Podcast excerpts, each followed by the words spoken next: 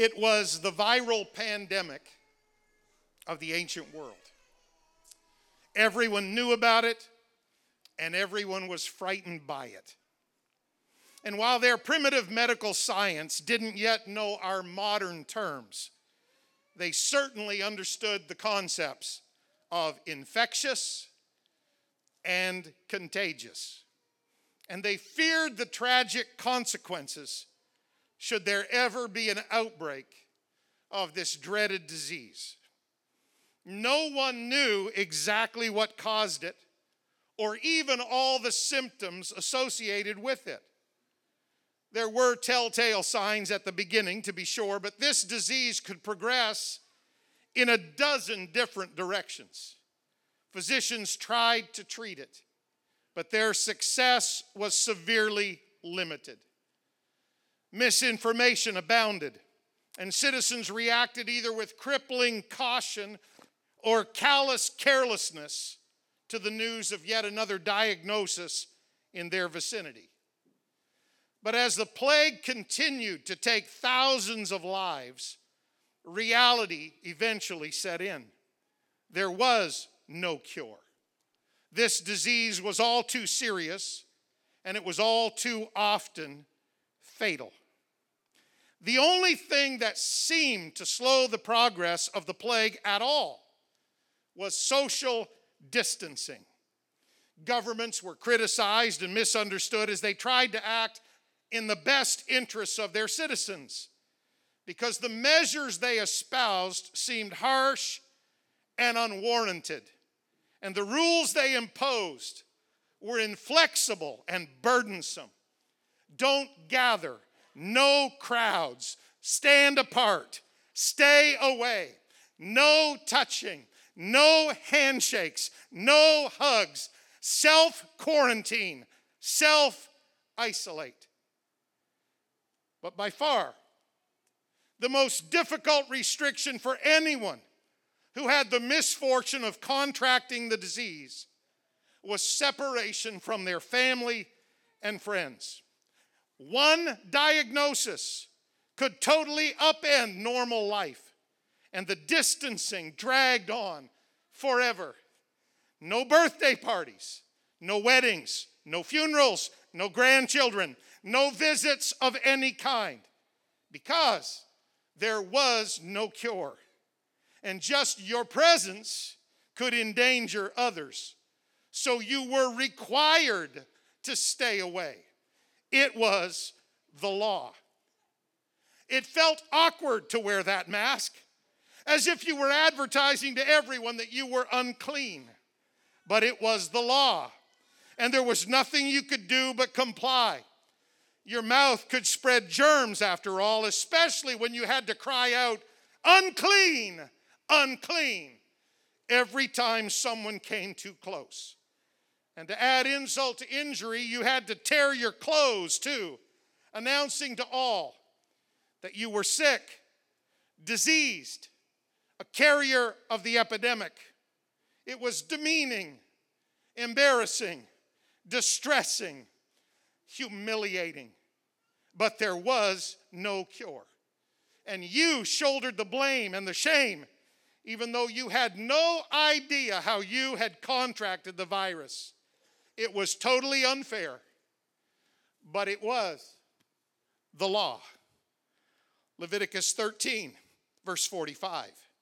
And the leper, in whom the plague is, his clothes shall be rent and his head bare, and he shall put a covering upon his upper lip, and shall cry, Unclean, unclean. All the days wherein the plague shall be in him, he shall be defiled. He is unclean. He shall dwell alone. Without the camp shall his habitation be. Yes, leprosy terrified people in ancient times. It appeared in various forms and stages of infection, but once it became malignant, it was a terminal, debilitating condition. The skin turned white and became numb, then began to erupt in ulcers all over the body. The limbs would swell, and the hands and feet became distorted. The bones and internal organs would be affected as the d- disease spread, and gangrene usually resulted. Leprosy was called sarat by the Jews, and that word meant a smiting or a scourge.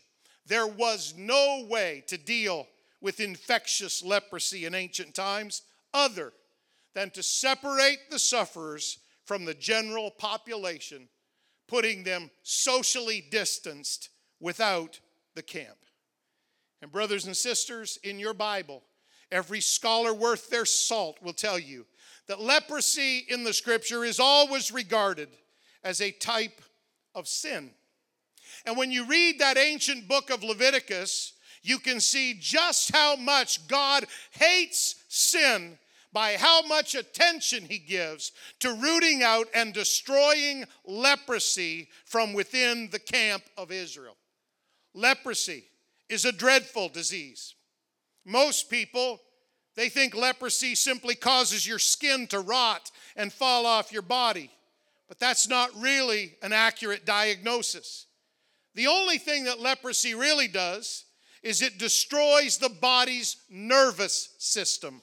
Leprosy simply causes you to not be able to feel anything. Leprosy causes your whole body to go numb. When someone's blind, they can't see. When someone's deaf, they can't hear. And when someone has leprosy, they cannot feel. Being blind and deaf are so uh, difficult, but they never killed anyone.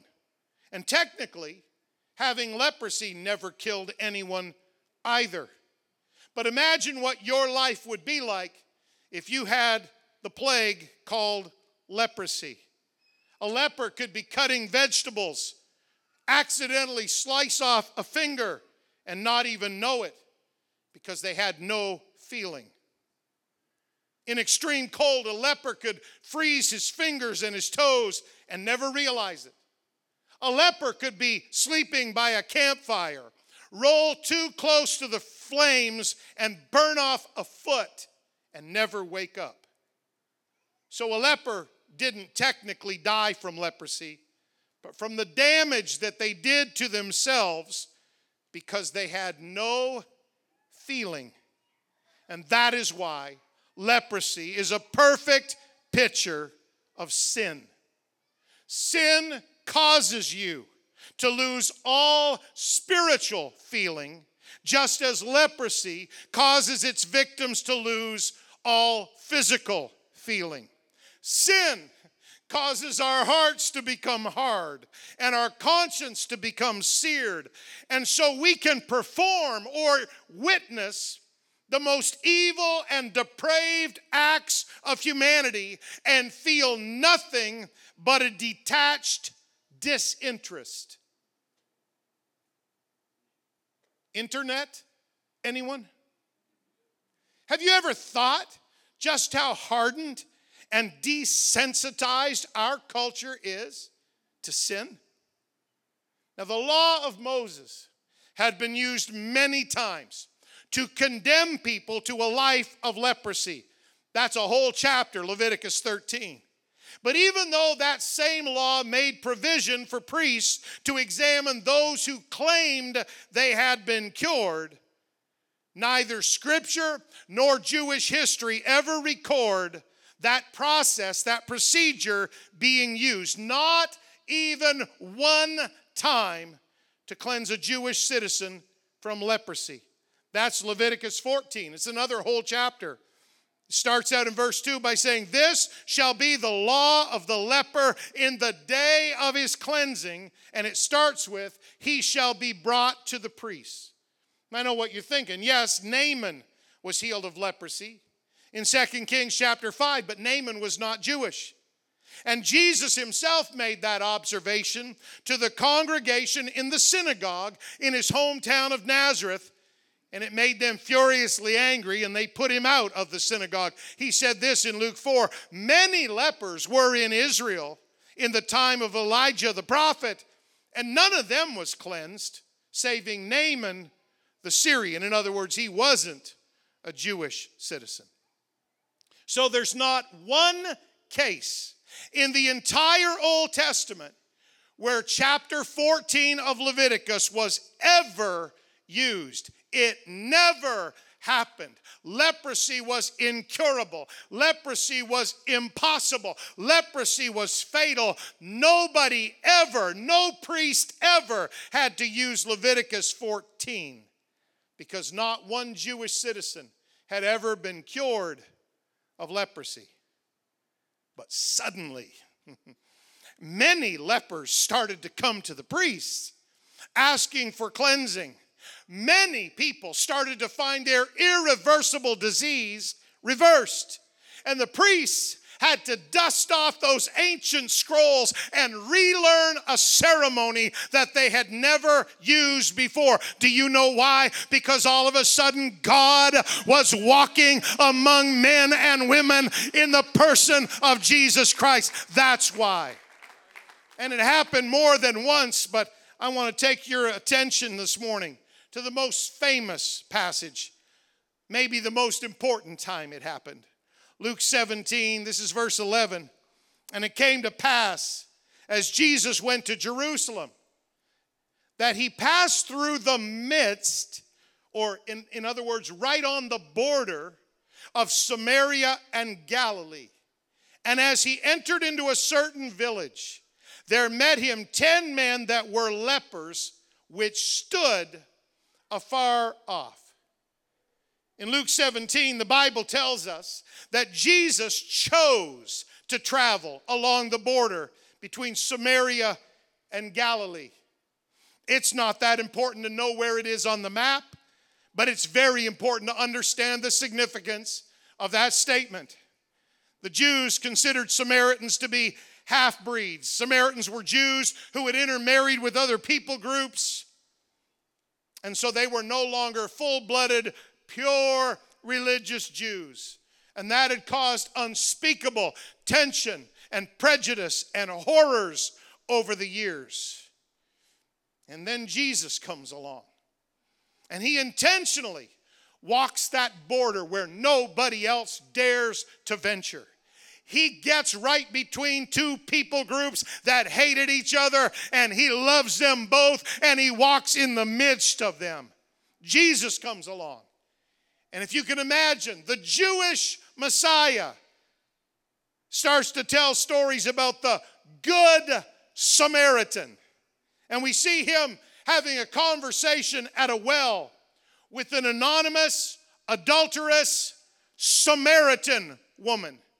And now we see him walking the border between Samaria and Galilee. No, you don't need to know where it is.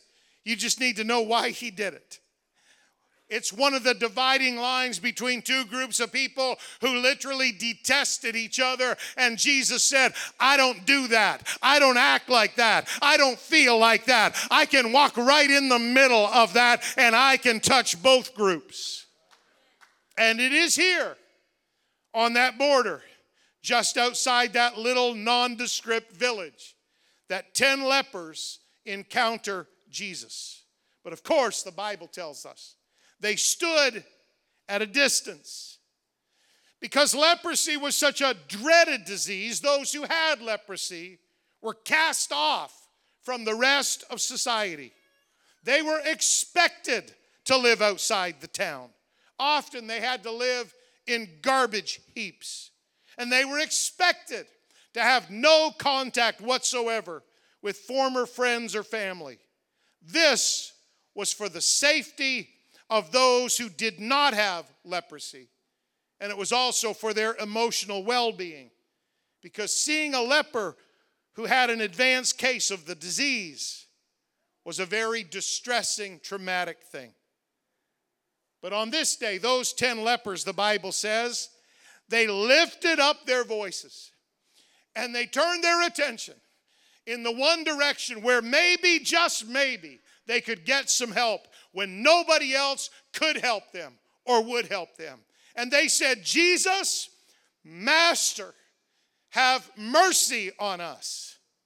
And when he saw them, he said unto them, The words that had never been spoken in Israel about leprosy Go, show yourselves unto the priests. You can imagine how quick they began that journey. And it came to pass that as they went, they were cleansed, all 10 of them. It was an astounding miracle. Leprosy is a lot like sin, isn't it? Sin separates us from God, so that the only thing we can do is stand at a distance and say, God, I'm unclean. I'm unclean. But apparently, these lepers had heard of the healing power of Jesus. So, in that momentous moment of time, they called out to him for mercy and healing. This is how we call out for, to God when we become how aware of how sinful we are. Oh, many people in the world, I know, the leprosy in them, the sin in them, it is so severe that it has taken them past feeling. They can't even sense that they're sinners. They can't even sense that they're in trouble. They can't even sense that they're distanced from God. They can't even sense that they're destroying their own lives. They can't even see that spiritually they are a rotting, decaying, putrefying corpse. But if you ever come to that moment where you can see yourself as the scripture describes you, then you will call out to God for mercy. You say that's so negative. No, only in the world's eyes. That, that's such a downer. No, only in the world's eyes. You see, for all of us that have come here today, that we one day did cry out to Jesus for mercy, it wasn't a downer, it wasn't negative. It is the momentous occasion of our lives. It is ground zero, it is the beginning of everything else. It is the moment that all things became new. It's our moment when we cried out for mercy and said, I'm clean. And Jesus said, I can do something about that. Jesus simply said to them, Go show yourselves unto the priests. According to Leviticus 14, that previously unused chapter of the Bible, that's exactly what you were supposed to do if you were ever healed of leprosy. So these men knew exactly what Jesus was saying.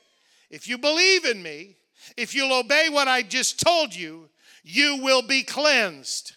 You will be healed. And the Bible tells us that as they went, as they responded, they were cleansed of leprosy. Can I tell somebody that as you respond to Jesus in this service this morning, you can be healed, you can be cleansed, you can be changed. Huh. Whoa. Can you imagine the joy they all felt at that moment? They who were outcast, they who had no hope, they who had no future to look forward to, now they had received their lives back. They could now go home to their friends and their family. They could hug and kiss their wives again. They could play with their children and grandchildren again. They were cleansed. And in that moment of excitement, no wonder they began to run because the quicker they got to the priest, the quicker they could go home for the first time in years.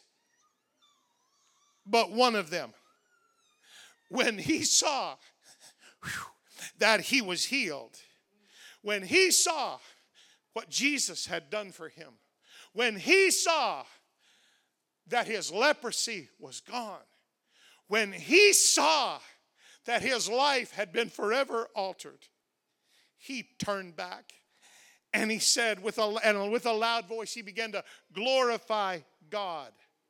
And he fell down on his face at Jesus' feet, giving him thanks. Now, that shouldn't happen because Jewish culture taught us that God and Jesus were different. The Jews didn't believe that Jesus was God.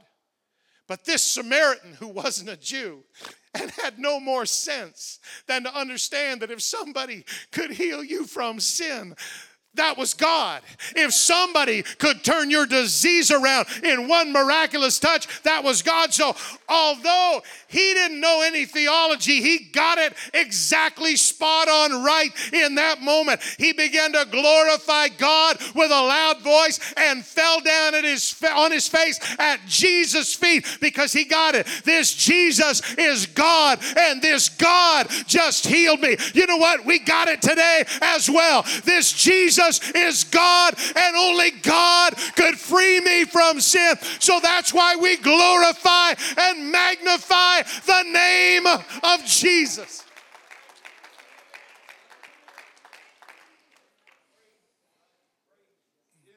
There was one of them who didn't run, and he was a Samaritan. He turned around and he headed back to Jesus. The scripture simply says, and one of them. No name, no identifying features, no family background. And one of them, when he was healed, turned back and with a loud voice glorified God. And you know, the story of the 10 lepers is often used by pastors to teach thankfulness. And basically, in those lessons, we're saying nine out of 10 people have incredibly bad manners. We're saying that when somebody helps you, you should at least have the common courtesy to stop and say thank you. But there's more going on here than a lesson about thankfulness.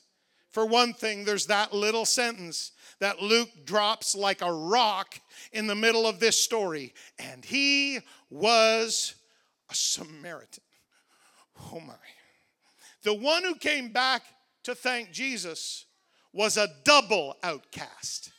He was a leper and he was a foreigner. In his ministry, Jesus did what no one else would do, what no one else could do. Jesus made a point of touching unclean people, including lepers and that woman with the issue of blood, and that adulterous woman at the well, and even the dead. No one else did that. Those who were lepers were not allowed to go to church because they had a disease. But those who were Samaritans were not even wanted at church because they were different, dirty, disgusting, detested. They didn't need leprosy to be shunned, they were shunned because they were thought to be dirty. The nine ran to the temple. But where can a Samaritan go? A Samaritan isn't allowed in the temple. Go show yourself to the priest. A Samaritan can't show himself to a Jewish priest. A Samaritan doesn't fall under the rules of Leviticus 14. There's no priest who would declare a Samaritan clean. As far as most Jews were concerned, he was born unclean and he would die unclean, leprosy notwithstanding. Do you know why he went back to Jesus? He went back to Jesus because Jesus was all he had. That's why he went back to Jesus. Of all the outcasts in Luke 17, this double outcast was the most grateful because when no one else would help, and when no one else could help, and when no one else even wanted him around, and when no everyone else looked at him with disgust, Jesus healed him of the disease that had crippled his body and devastated his family and ruined his life. And he did it in a moment of time. And our God still does the very same kinds of things today. Music, come back. Samaritans didn't have priests. So he ran back to Jesus because Jesus was the only priest he knew. It was like Simon Peter said one time Lord, to whom shall we go? Thou hast the words of eternal life. Can I stand here on a Sunday morning in the month of June 2020 and can I say, Jesus, where else would we go? To who else would we turn? Nobody else could help some of the ex addicts that are in this building. They tried. Other people tried. People prayed and tried and shamed and guilted and nagged, and it didn't work until one moment that Jesus touched them and it changed everything. That's why we turn to Jesus. People sitting in this building that the doctors kind of just shook their head, said, We can't help. We're so sorry. But they're here today because one moment in the presence of Jesus changed everything. And we've still got some people. Some of them are watching online right now, and some of them are in this building right now, and they are suffering in their body tragically and tremendously. But Jesus still has the power in one moment of time he can heal when the doctors walk away. He can heal when all of us are giving up hope. He can heal when there is no other logical reason to keep believing. But Jesus, in one moment, can touch. Say you're not very dignified. I didn't intend to come here dignified. I intended to come here as a worshiper.